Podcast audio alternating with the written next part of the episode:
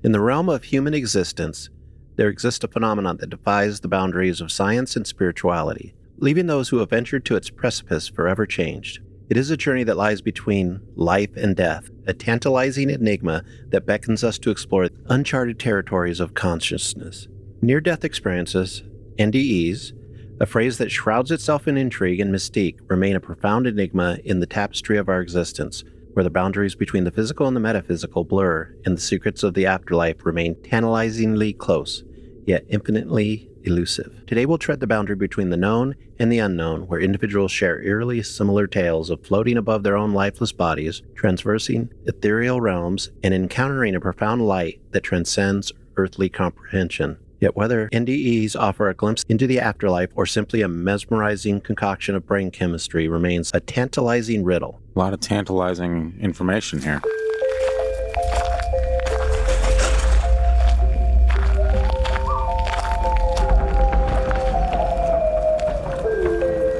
You are now entering the realm of the freaky deaky, an unsuspecting stop at the crossroads of fantasy and reality, where the frayed edges of make believe seep into this cookie cutter white picket world you've been led to believe is far from extraordinary.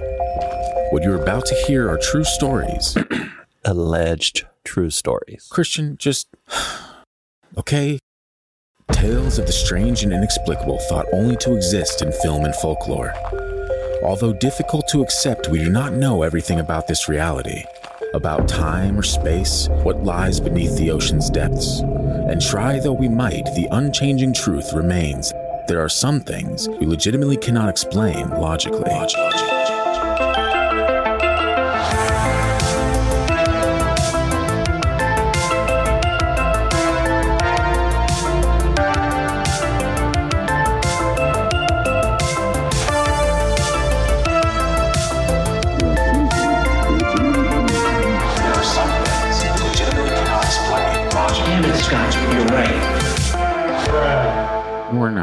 About that. I guess I should probably. What did I? Did I even start the show? Nope. Nope. Not even. Didn't even start it. Isn't that cool? Welcome back to the Freaky Deaky. As always, my name is Scott. I will be your, I guess, co-host this evening. You're hosting the episode. That's Christian, the host of today's episode.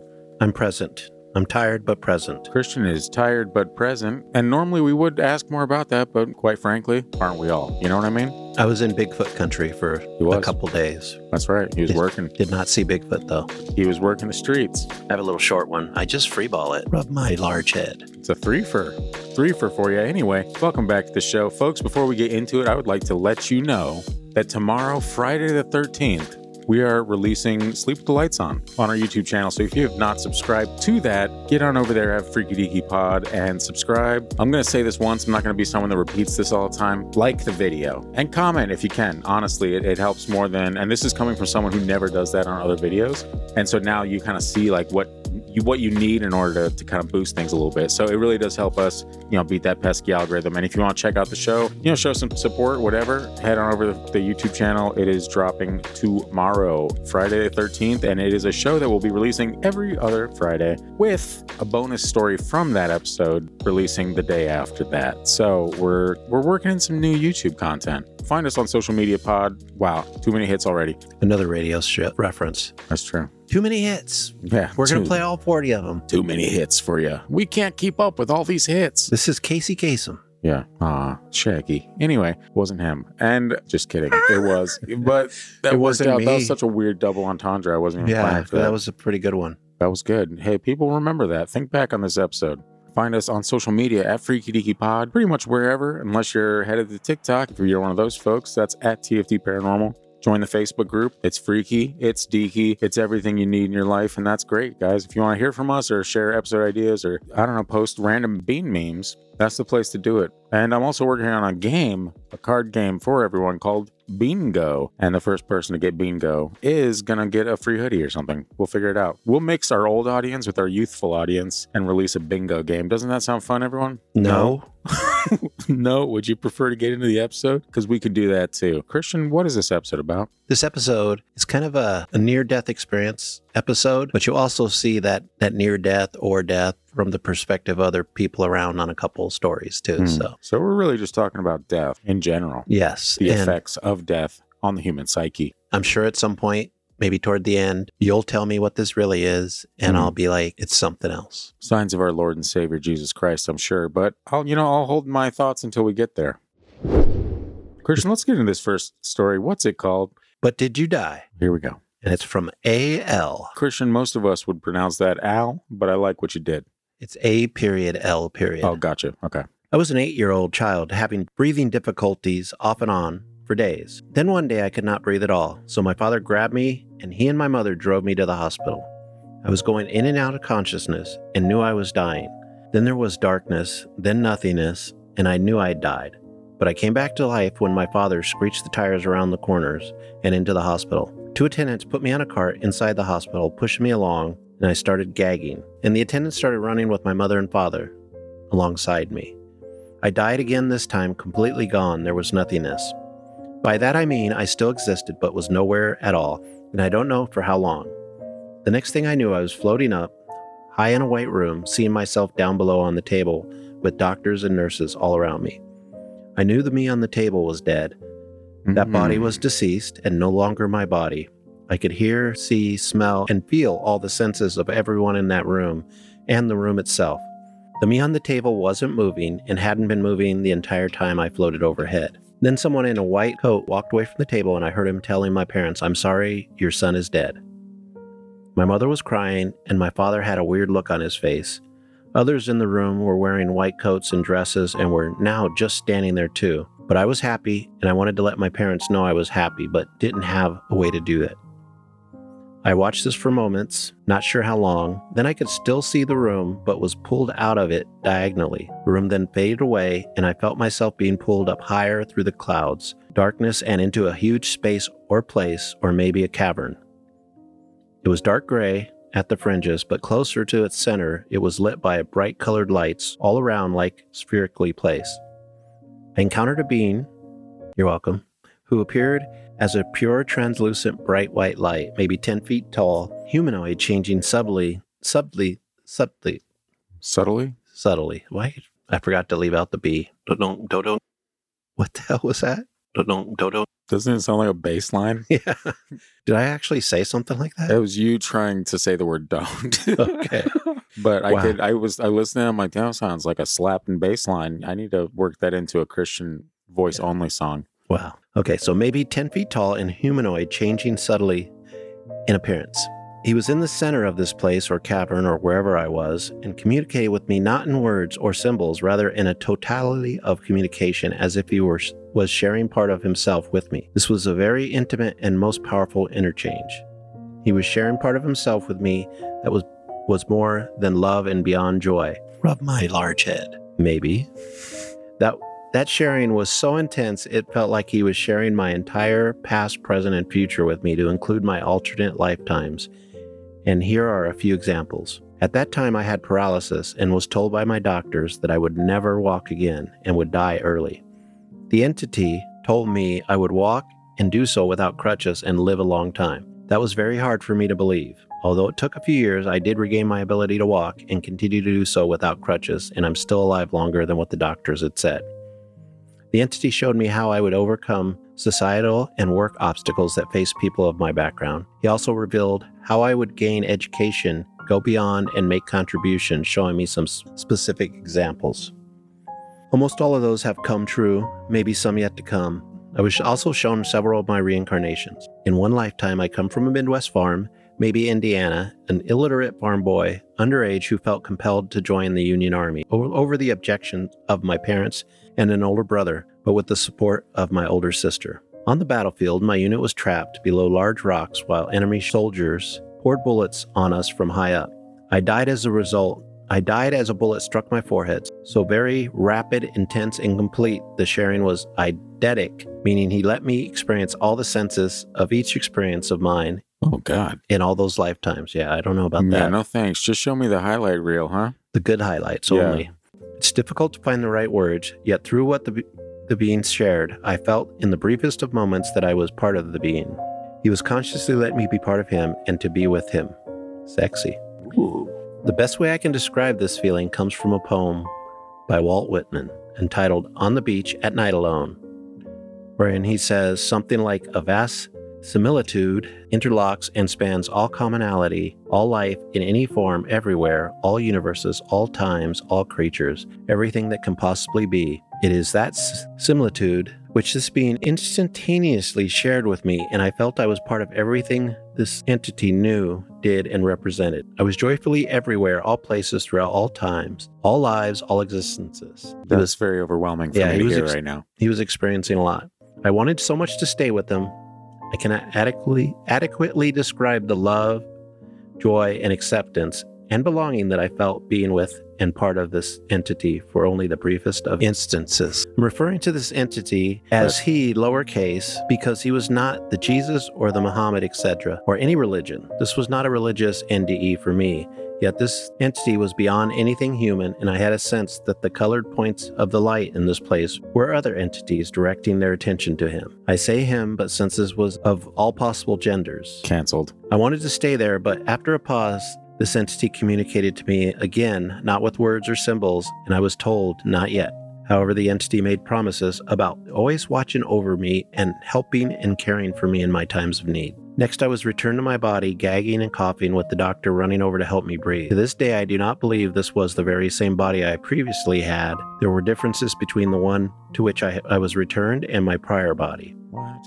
not cosmetic but internal, as if some repairs or updates or quick fixes had been made. Much Weird. later, when I came home from that hospital, my parents verified my death in the hospital with me, plus shared the doctor's amazement at my miraculous return to life.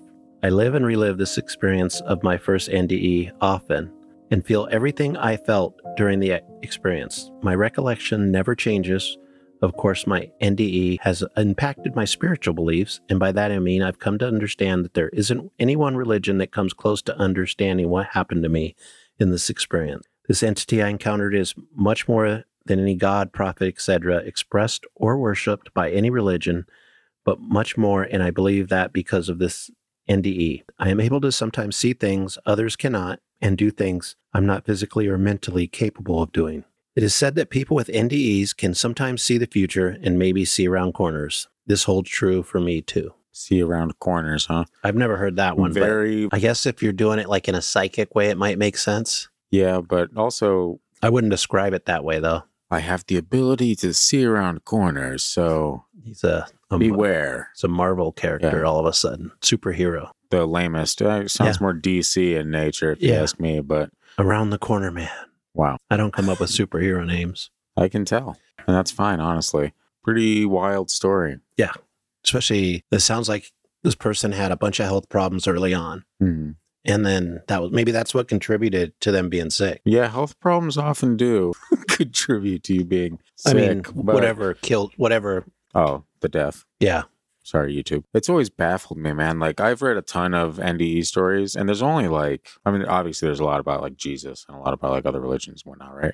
But the the amount of other ones out there that are not religious based are wild to me. And I- they're all different. They're all like not all of them are like, yeah, I was in this room, and then it's always something crazy, and you're like, damn, I've never heard that. I would like to hear more NDEs from other countries and other spiritual beliefs to see if that changes what they see at the end. I think I've, sh- I've heard a lot of the. Is it Hinduism that believes in reincarnation, or is that Buddhism, or is it both? Both. Yeah, it's both. Yeah, I've heard a lot of those ones. And I actually, I think, I forget who it was, whose podcast it was. Uh, might have been Duncan Trussell's, but him kind of explaining reincarnation and like the the idea behind it. Like you you get a little better and a little better each life until like you've reached that balance or whatever. Yeah. Or tip the scales. I can't like forgive my ignorance. I'm not well versed in it, but it was a really beautiful way to put it. I was like, oh, that's really that would be nice. That wouldn't be. I mean, it would suck to have to live over and over again, but That's the why- idea that you finally, at some point, you finally, as you're alive, you finally do reach that point where you're like, I was a good person, and then you just progress. You know? And I think at that point, uh, is at least according to a lot of people that believe in it, it's not necessarily I was a good person.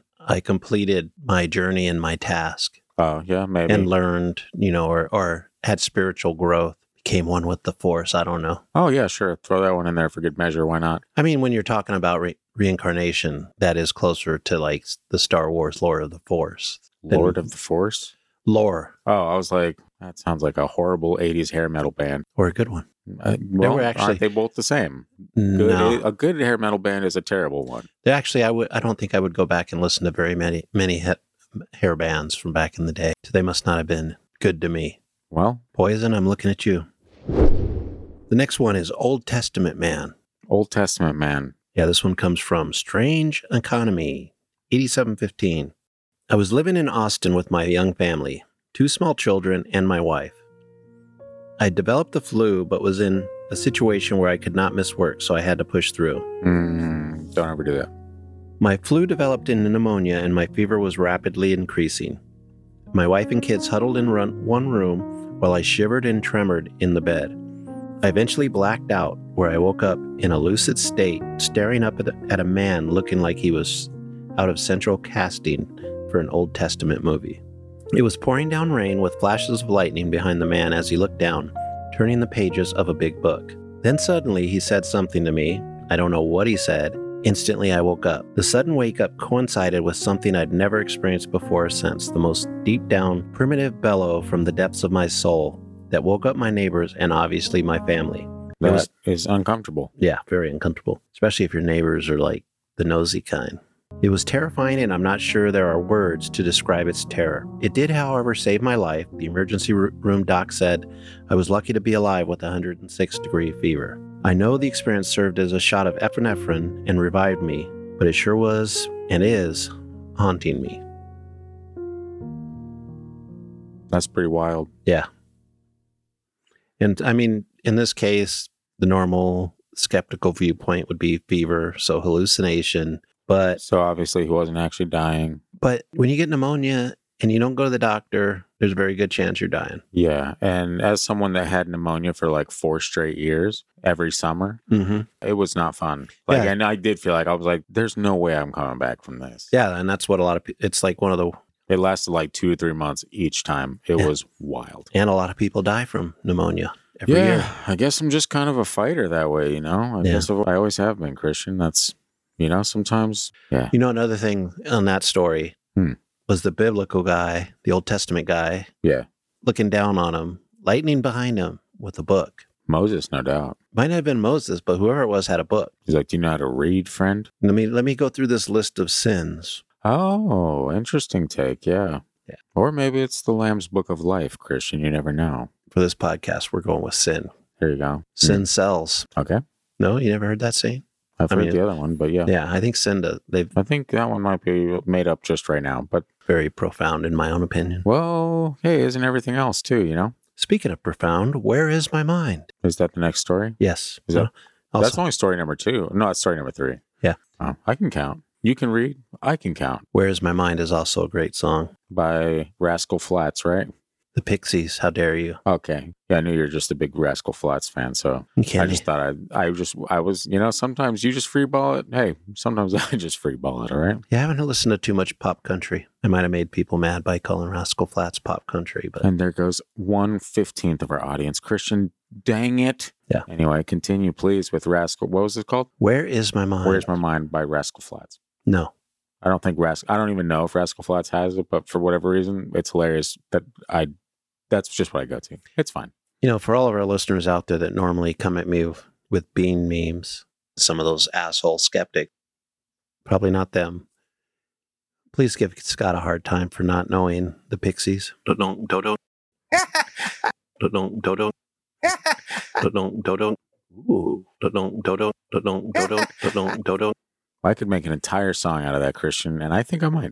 Now I know why I'm ask, asking where is my mind That is also true. Yeah. by Gokda. Okay. I died at a gig, probably the Pixies, right? Probably. way back i think it is a pixie yeah i died at a gig pixies way back in 1991 and it was the best thing that could have that ever happened to me it was a very crowded gig and they had terrible n-shaped barriers of the type which used to be common on soccer terraces which when the crowd surged caused ripples like eddies in water to go through the crowds somebody actually died in a gig in the same venue not long after Wow. Anyway, what happened was that I was in one of the crowd surges. I was swept off my feet and pretty quickly ended up being dragged through the crowd and crushed. I was understandably pretty scared by what was going on and was making efforts to try to get to somewhere less crushed. But time and time again, I would be swept up off my feet and dragged through the crowd. After being dragged down to the floor a few times and finding myself on the bottom of a pile of people, things started to get a little strange. The first few times down, I had been pretty much as I expected being walked over by the crowd would be like panic inducing and painful. Hmm, checks out. I then reached a stage where I was repeatedly having people fall over me. They would get picked up, I would get picked up, and as I hadn't the strength to stand, I would collapse again on the floor, and the whole process would be repeated. Know trampled it ended pi- under piles of people at least 12 times. Then- Jeez. yeah. Then things started to get strange. One occasion, I found that my hearing had faded away and I was in silence. And then I noticed that I was no longer feeling pain. Things seemed to be happening in slow motion, and I could see, for example, a girl in heels, foot stepping on one of my hands, but no pain registered. Eventually, I found myself no longer constrained by my body and I slowly flo- floated upwards. And I remember completely calmly thinking to myself that I was at last getting a great view of the gig. I could see myself on the floor, but this didn't worry me. I was calmer than I have ever been in my life. I will never be able to express the serenity I felt floating above myself. I found myself capable of the strangest thing.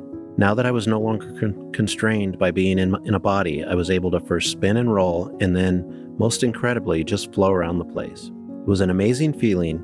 I'd been in quite a bit of pain only minutes before, but this was not just the absence of pain. The absence of even a body had me feeling euphoric. Enjoying this new freedom from restriction, I floated upwards, and I honestly believe I was out of my body up near the ceiling of the hall when I felt what can only be described as my body coalescing again, and I started to become aware of first feeling my head again and then feeling sharp pain in it. I watched as below me a guy leaned over my body and he was pulling at the only part of me he could reach the hair at the front of my head. Jeez. Yeah. that would suck.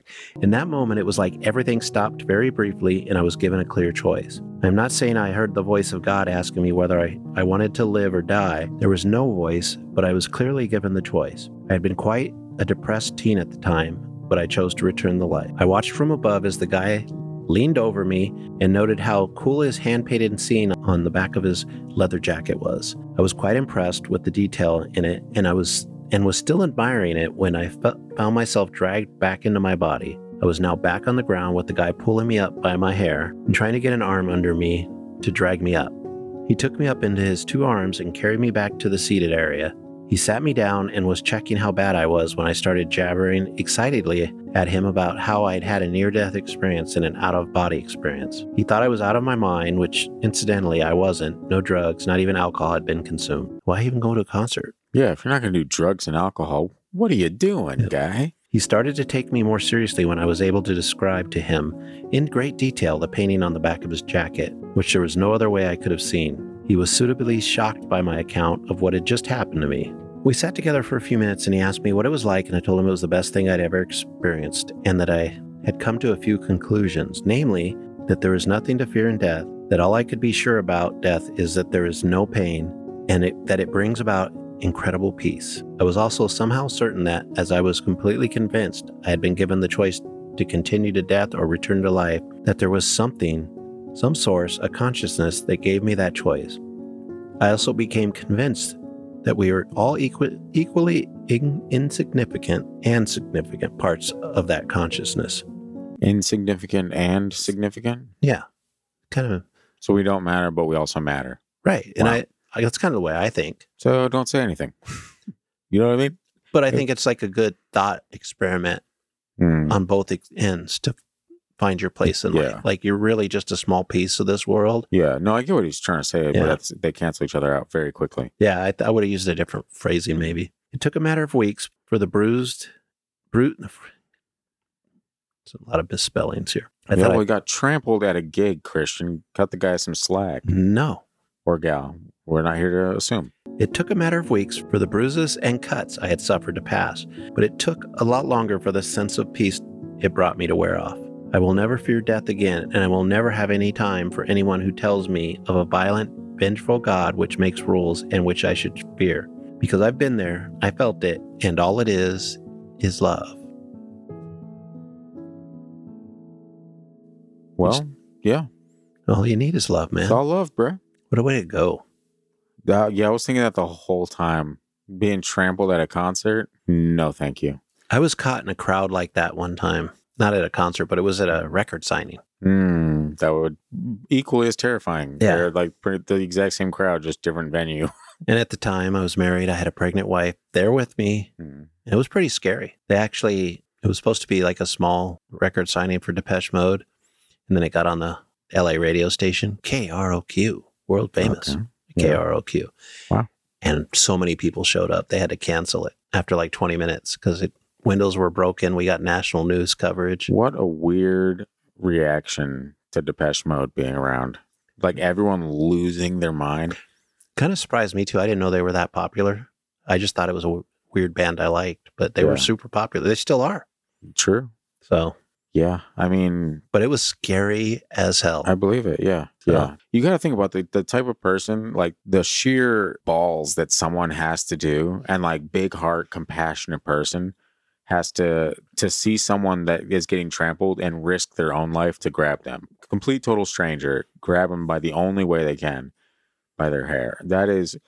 I don't know. uh, Like you like to think you would, right? You like to think that you'd be that person that helps someone, but in a, in a situation like that, I'm not entirely sure that I would. you might not even notice. yeah, that's the thing. It's so so the fact that someone even saw him and then took it a step further and saved his life, like literally, it's just wild, man. Pulled him out by the hair. And that is he might maybe he had longer hair, so might maybe it didn't. Like I I, mean- picture my shorter hair and him just like But we're but he's talking about a gig. It sounded like it was pretty. Everybody was pretty riled up. So oh yeah, I could see long hair being a part of it. true, yeah, L- Long hair and good music. leather jacket, acid wash jeans, maybe. Maybe. Well, I mean, that was a big thing back in the day. Yeah, it Well- was. I believe I had a pair. Ooh, yeah. That's what they said. Ooh. All right, the next one. This skeptic is sold. Some of those asshole skeptics. this one is posted by Broken Girl 19615. I feel like when somebody puts that many numbers, there's like a secret code that only some people know. And I want to know. Okay, I'm a skeptic, but now I'm sold. the end. no, I'm Yeah. wow, title in the first line, very nice. So I recently started working at, as a 911 dispatcher at a police department in Oklahoma. I love it. Tonight, one of my coworkers was talking to me about ghosts, and I told him I didn't really believe in them. And he said, Oh, you will. So later on in the night, it was about 3 a.m., the 911 or a 911 phone call. I know you keep saying I'm like there's guaranteed to be at least five people out there like what is a 911 dispatcher always remember or never forget how do I get that wrong every single time I always forget Forget what? it's it's always no it's never forget is the thing like the Oh. whole slogan for and every single time I say always remember But you were young, though, too. So, no I remember because I, I was on a bus listening to Kiss FM oh, 11 wow. years old yep thought it was a joke at first Rick Dees Rick Dees in the morning. I know it's Tell us what time very it is. sad wow Mm. So many years growing up here, hearing him since I was Yeah. a little kid until I had kids. I don't know what the theme of this episode being radio talk for as Yeah. long as it's been. There's been like six instances where the theme of radios has come. And we've never talked radio before. The 911 phone rings. This is not a landline. It only answers the and rings for 911. He says, "Come get this phone." So I do. I answer the call. Immediately I hear heavy breathing. I proceed to ask if they can hear me. Who is calling? And after 43 seconds they hang up. Ghost. His his coworker laughs and turns and points to the map. The phone number was a landline and plotted in the middle of an old base camp cemetery just outside town. Nobody lives within five miles of this place. The mapping on the 911 landlines is always within five inches of the caller. It's accurate. He then told me to redial the number. I did. The number is not available. He then proceeds to tell me this happens every night. The supervising officer came in and asked him how long this has happened. He said every night for at least 23 years. That's how long he's been there. They used to send officers out, but it's gated and no there's nobody there. So not really a near death experience, but also like one of those ones where you're like, what is going on with death? You know, we've heard about that kind of a story like the tsunami episode. Yeah, true. What is going on with death? I wonder. I thought you knew. I mean, we've had a couple of those phone call ones. It's just strange to think about. And then, yeah, how could you not believe random shit after that? Yeah. You know what I mean? You'd be like, Exactly. well, I guess I have to. guess there are ghosts and whatnot. I mean, somebody could have been playing a joke on him, but we've this happens a lot. For 23 years, I don't know about that, man. That would be the longest play of all time. And, and what is this this entity trying to communicate if they've been calling for 23 years? Well, Christian, this being is trying to communicate. No, I don't know, man. That's a, like an example of the old stone tape. That's what that would be. But to be on repeat every single day, now that's crazy. That's a lot of time. That is that's super nuts. Dead during bypass surgery Oof. by DWP for you. So the Department of Water and Power for you. Well, that's helpful. 20 years ago, I had a bypass. The surgeons convinced me to not go on the bypass machine as my heart was in perfect condition, and there are always risks of side effects when being placed on the bypass machine. So I signed the waiver to release the surgeons of responsibility so they could technically kill me and then bring me back.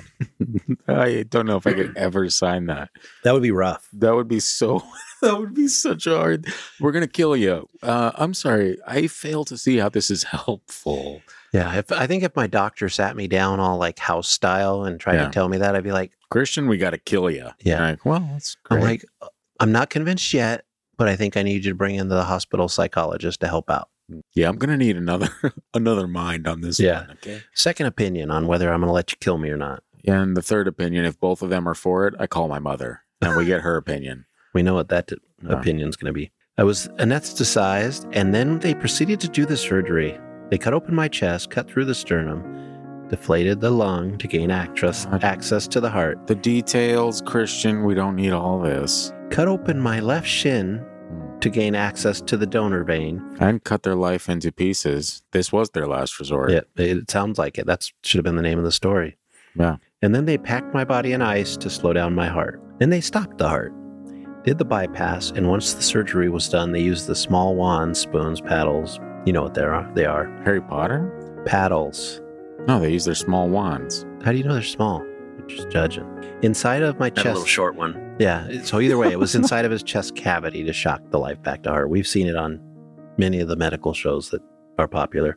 Yes. During the time that I was, I presume I was dead, I had a vision slash dream. I was in a dark room with only light coming from the edges of the room. The light was like what you used to be able to see when the when a TV was on, when all the stations had signed off for the night, and all there was was statics and snow on the screen. Do you ever experience that? That might be before your time. Snow on the screen? Yeah, like Yeah. that when all the shows went off.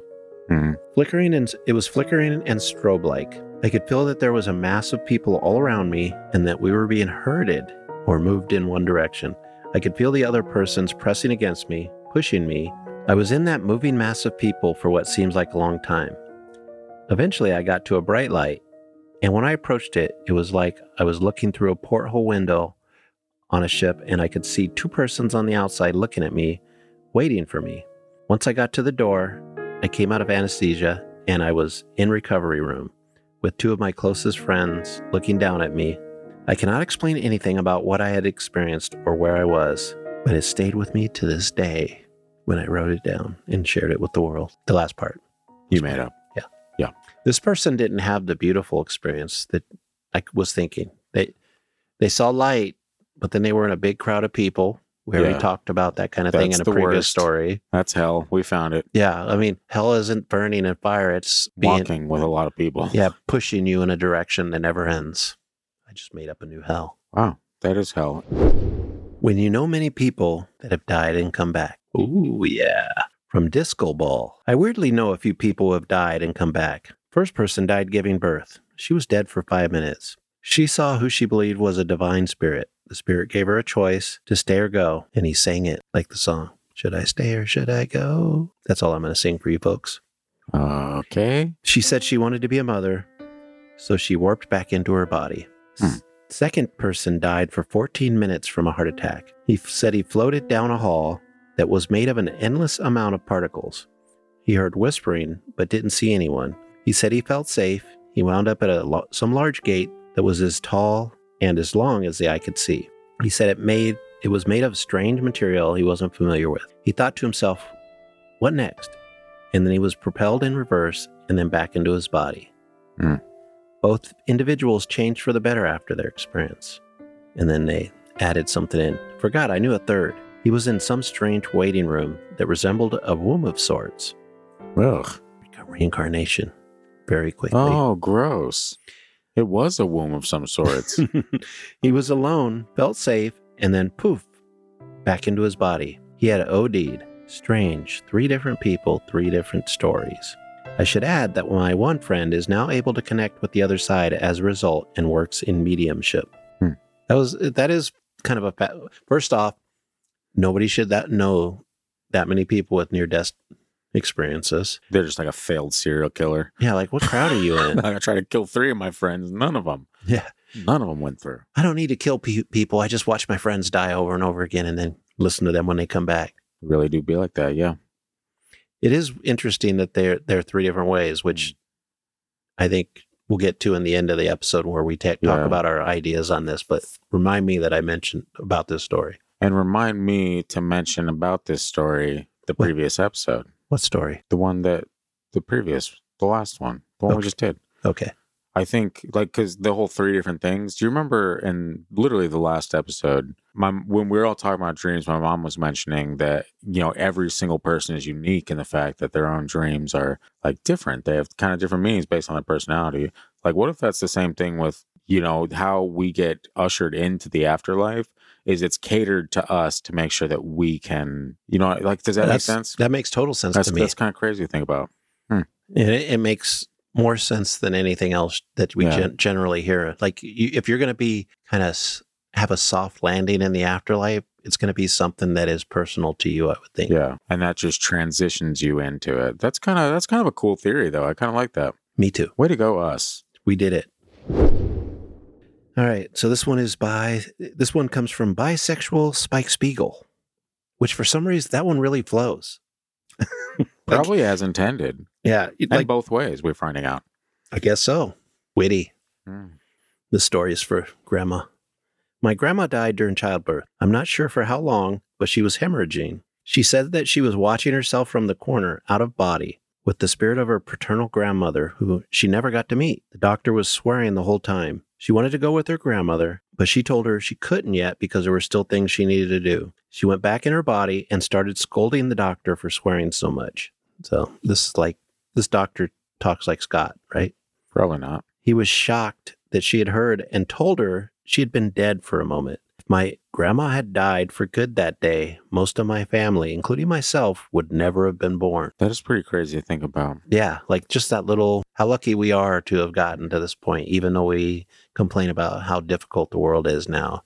I don't want this to be the episode of exclusively great ideas, but what if, you know how some people, when they get brought back or whatever, they think it's like, oh, there's something important in my life that I need to do. What if it was just keeping that family line? Like someone way generation, generation down the road is going to be very important and that person needs to survive. And so they're brought back. And they think it's like, oh, maybe there's something special I need to do in this life. But Well, literally, it's just give birth to that Yeah. person. Like maybe they were stressed out because they hadn't done anything great, but, or and it, maybe it's not even just giving birth. Maybe it's just like that encouraging word you give to one person that goes on Yeah. to help other people. It's like we make this grand thing about our lives because humans are a little n- Well, narcissistic, let's just say it how it is. Yeah. Yeah. and and that's how we're built. Hmm. So that's it's not that it's bad or good. It can be either one. We imagine that when we come back, or in a lot of these stories we hear, your work's not done. Hmm. You're like, oh, do I need to save the world, cure cancer? Yeah, you're not important. It's actually 10 generations down. Your great 10 times granddaughter is going to be the new president and she Or- fixes everything. Or maybe not even anything that big, just somebody local in the town that makes a difference. Like we always like it's mm. the same thing with reincarnation. Everybody wants to be like a king or a queen, Yeah. and only a few pe- few reincarnate. If reincarnation is true, only a few of those people get to do it because there's not many kings and queens or leaders. Yeah. most people are just like you and me, just back in days when we. Big old losers sitting in a garage talking about ghosts. That's most of society. But that you know, and back then we were talking about what whatever monster was in the forest True. taking our our our hunt. Cans of beans, obviously. Yes. Well, I mean, we didn't have them then. you can't we be sure of that. We yes. just picked them off the branch of the plant. Yeah. I think I think that's how beans work. I don't eat them enough. I just am tortured by them. Yep. As is tradition. The next one is they will be fine. I don't want to go back. From Scarlet Magnolia. I was sick and in a coma. My husband had already been given the talk.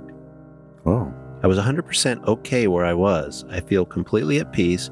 I understood that I knew all of the answers to all of the questions I'd never had on Earth. I also understood my five kids, ages 20 through 4. They ate, what are they, Benjamin Button? No, I, I think their oldest was 20, their youngest was 4. Oh, That makes more sense than my thought, but Yeah. still, it's 20 or 4 to 20. You go small to large. In this day and age, you can't just be throwing 420 up there. You can if you add a, a 6 and a 9 afterwards. But that's fine, guys, honestly. Okay, and also her husband was there. Or she, no, and her husband would be okay without me. Maybe not in that moment, but when they came to where I was, they would be okay. I also understood the time on Earth was literally a blip in the overall all time of our existence. I remember arguing with my spirit guide, whom I also believed to be one of my ancestors, that I wasn't going back. She calmly and lovingly continued to tell me, They need you, you have to go back. I would respond, They will be fine. They will be okay. They will be dope. we did this several times until I finally acquiesced and was like, fine. I remember the walk back. I was like in a black tunnel with a pinpoint of light. There was the light of the place I was leaving, kind of in a circle, and a small circle of light where I was going. I knew I didn't want to forget everything I knew this time. They had had one previous NDE. Hmm. So, all the way back, I kept telling myself, you have to remember this time. You have to remember. When I slammed into my body and opened my eyes, the first thing I thought was, no, I forgot.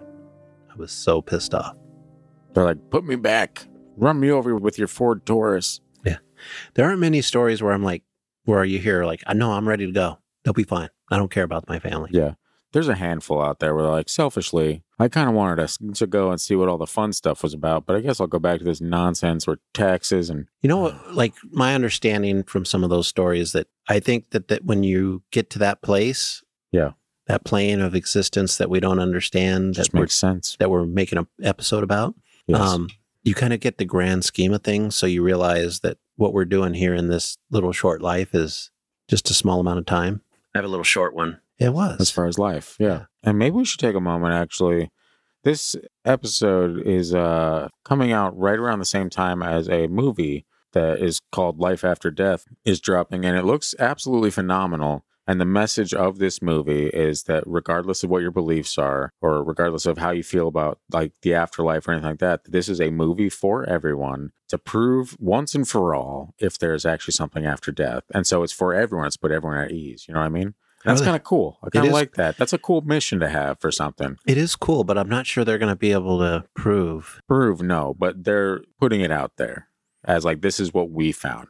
Well, and in this case, and I think, and, it, and I won't just, a lot of religions sometimes forget that there are other people in this world Yeah. that are worthy and have the same experiences, just not within the same religion. So Sure. it's important that you put that out there because somebody may not have the same beliefs, Mhm. but they may still experience the same thing. And that's where we get all these stories from. Not everybody out there that's having these experiences are Christians. Uh, yeah, exactly. And this is technically from Angel Studios, which is kind of uh, hit or miss with folks these days. I think they do great work. The, the Chosen is an amazing show. And so people will probably go in thinking that it's like a whole religious thing, but you can actually get free tickets to it. You can, like, literally, it's like a pay it forward system in, in select theaters. The trailer looked amazing.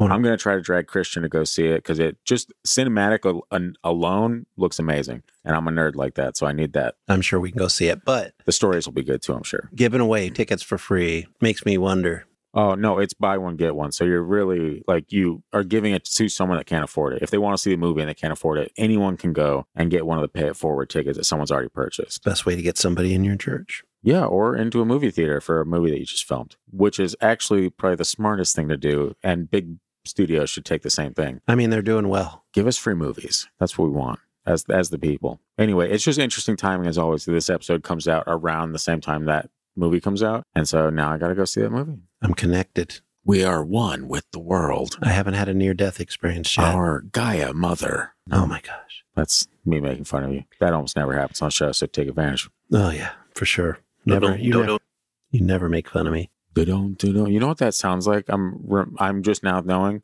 a classic blues line, like old school blues, like you know what I mean? Oh yeah. I know what So you're talking We should write a blues song and then use that as the the bass line. Don't don't don't I lost my puppy the other day. don't don't don't. This next one is Radio Waves by Vago. I was pretty dead after a car accident. Well, that happens sometimes. Back when you could ride in the back of pickup trucks, we were T boned in an intersection. And I went into a tunnel of light. Chose to come back because I was given a choice. I missed my family, friends, and my cat, so I came back. Priorities, that cat. yeah, you're like, ah, oh, beaches. I have to deal with my but my cat, right? Yeah, you get to deal with your cat. Okay, I'll put up with the family. I remember the tunnel being a white gold color, very warm, friendly, and inviting. When I when I woke up in the street, I was bloody, cold, and in shock. Oh, yeah, not fun. But I knew what had happened a moment before. Chalk it up to extreme blood loss or dopamine release or what have you. But I know what I saw. What I got from it was that our perception of life is much like a radio that is broadcasting one frequency you can hear, but actually broadcasting all the frequencies all the time, but we choose to only tune into the one. There is so much more to life and death than what we are told. Be good to one another and yourself. It matters in the end. Ah, very nice. It really do be like that, though, as much as I poke fun. That's an interesting theory on the radio radio signals. But And it, it also kind of makes sense, no? It, it gives you a vision, like it, it helps you visualize Hmm.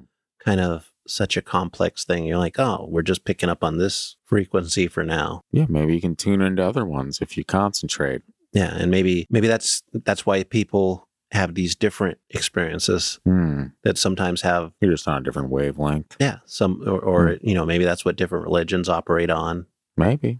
So What do I look like? God Christian? Because I'm not. this next one was written by Adele. It's called Da- Dad Calls from the Other Side. Not really written by Adele. Was Power Packham. Somewhere on the internet, there's a video of me that I filmed in my Las Vegas apartment when that song came out. And it was a very short film about me sleeping in bed and the doorknob to my closet starts jiggling and opens up. And it's kind of like a terrifying thing. And it eventually, what pops out of that hole is me in a sheet with a sign that says, uh, I'm sorry. And it's Adele's Hello from the Other Side that's playing. And so it turns into a really weird video very quickly. Sounds and I did that because I was bored one day and it turned out amazing. Sounds Ku Klux Klanny. Yeah, because I said sheet, Christian, but we weren't setting a cross on fire, were we? No, we were saying sorry. Which, if anything, is what, you know what? We're not going to get into that.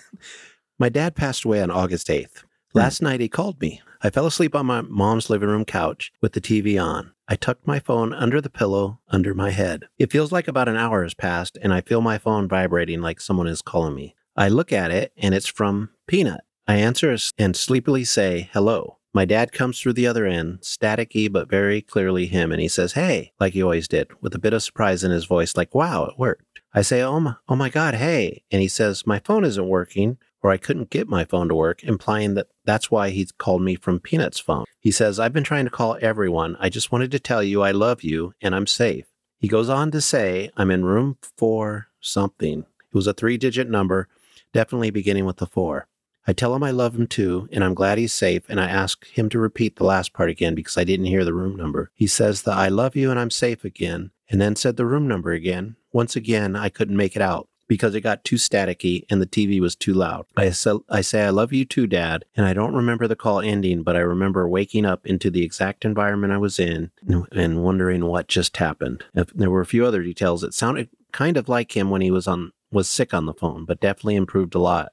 I was watching Family Feud when I fell asleep, and infomercials play on that channel when it ends. An infomercial was was what was too loud in my dream, and the same one was playing when I woke up. No one in my family has any idea who Peanut is. Like I'm sitting here thinking that it was a It was like family member. Yeah, like some kind of.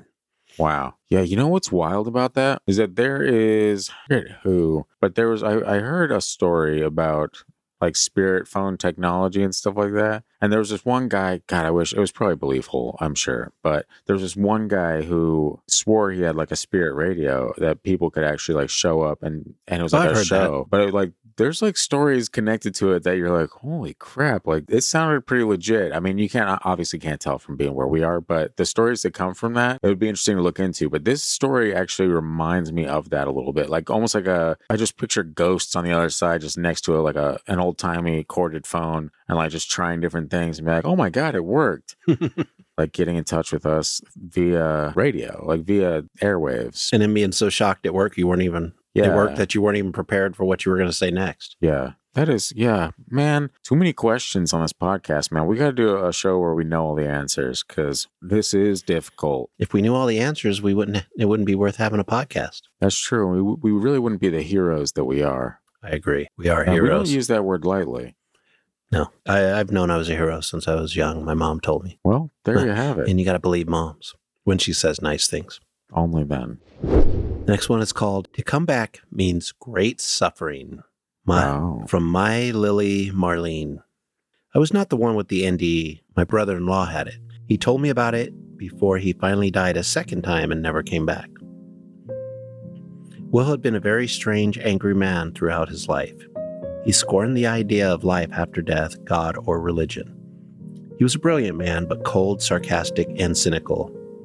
You see, his father, the head of jails in a major city, beat Will and Will's mother, so trigger warning, beat Will and Will's mother mercilessly. He was scornful of women and alienated my sister from her friends and family. He particularly like, disliked me because I was opinionated.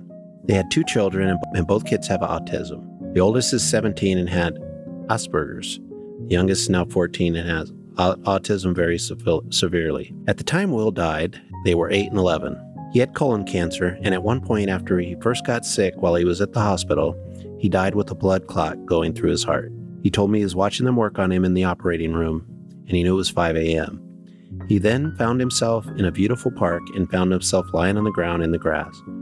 He said he never smelled grass and earth that rich here on earth. He saw a nondescript woman in loose in a loose brown dress. He said she was kind of dumpy looking. He asked her if he was dead and was in and was he in heaven. She said he was in a sort of holding place. She told him he had a choice. He could stay, he could stay there or come back. But if he came back, he would end up suffering badly. He said he had to come back here because he could not leave his children. He was then immediately back in his body. He lived another four and a half years and transformed radically. He apologized to everyone he could about being a mean, angry SOB. Wow. He said he'd had enough anger in him. He felt he could kill someone. He was not 100% changed, but he now knew he had to ask for forgiveness and forgive. He then called people he went to kindergarten with and apologized. He went to some NDE groups to try to understand what happened to him. He then started on his way to becoming a Sufi. You know what that is, right? I believe so. It's a, it's a it's a part. It's like a form of religion related Yes. related to Islam, kind of, or Oh, Muslim. okay. Yeah, yeah, yeah. For whatever reason, the cancer came back, and he did not try to save himself immediately. This caused the cancer to become uncontrollable. True to what the woman had said, he suffered terribly. The end. Got to give the guy credit though, because he was a jerk. Sounds like, Mhm. but he did want to come back and take care of his kids, and it was important to him and worth suffering. Yeah. And he came back and he was a little bit nicer. And it's you, you think about, and that's probably the last story of the episode, yeah. And so we'll kind of close it on that. But you think about an interesting when you hear someone say he even called his like someone from kindergarten and like apologize to them, you might think that's like overkill. But what's interesting about that is how many memories do you have of like just weird things, grade school incidents that were kind of traumatic or someone yelled at you or something like that that just stuck with you for so many years? Like getting a phone call from one of those people and being like, hey, I'm really sorry about that. How freeing that would be too. So it, it almost does feel necessary. Like you can really help heal a lot of people with that. Yeah, I, I would think so. And I mean, that just shows you the people that are, are not always nice also continue to suffer from Hmm. the way they act and, and they don't understand it until maybe they're at the end. Hmm. And it's sometimes it's too late. Sometimes you don't get a choice to come back. Yeah, that is interesting. Uh, these episodes always get me, man. I always want answers, and we're never going to actually have that, you know? But at least we're not alone. Everyone listening to this is also like, well, I really wish I understood any of that. And if they do, then they should really write into the gang at thefreakydeaky.com and explain it to Christian and I because, I want to know. yeah, we're both pretty baffled by this stuff, but What was the thing we were supposed to bring up again? couldn't tell you. That was at least eight minutes ago, Christian, and your boy doesn't have the memory for it. I asked you specifically to remember. Let me check really quick. The story about the three different experiences. Boom. I remembered it. Good job. Do you have a theory on why people have different experiences? Yeah, I but I said it immediately after that. It's the whole like we're unique individuals. So what if we do actually have our own unique? It makes sense that we all have our own unique thing that happens to kind of usher us into that afterlife. And so regardless of what religion you are or anything like that, like it's catered to you. So of course you're gonna you know maybe see that. I don't know. It's kind of a beautiful thought like thought. I just think they're like when we move on, there's a place for all of us. Hmm. And it's not like we shouldn't be afraid of fire and brimstone. Because if there is such a thing, it would be reserved for a very few. Mm. I know as a Christian man, uh, growing up, I there's always that kind of like as a kid you don't fully understand like the idea of God or anything like that, but you'd hear like especially in the '90s, you hear church people be like, "Yeah, you know, you're gonna, you know, you die and you stand before, you're gonna have to stand in for all the things that you've done. You're gonna have to be able to answer for all that." My imagination of a mind hearing that. I could not help but picture it, and it was terrifying. The fact you just picture yourself in this very tiny, like this gigantic theater, and you're just this tiny thing there standing before like this gigantic chair and there's like a being in that chair that's like up you remember when you slapped your brother in the face while you're going to hell you little bitch?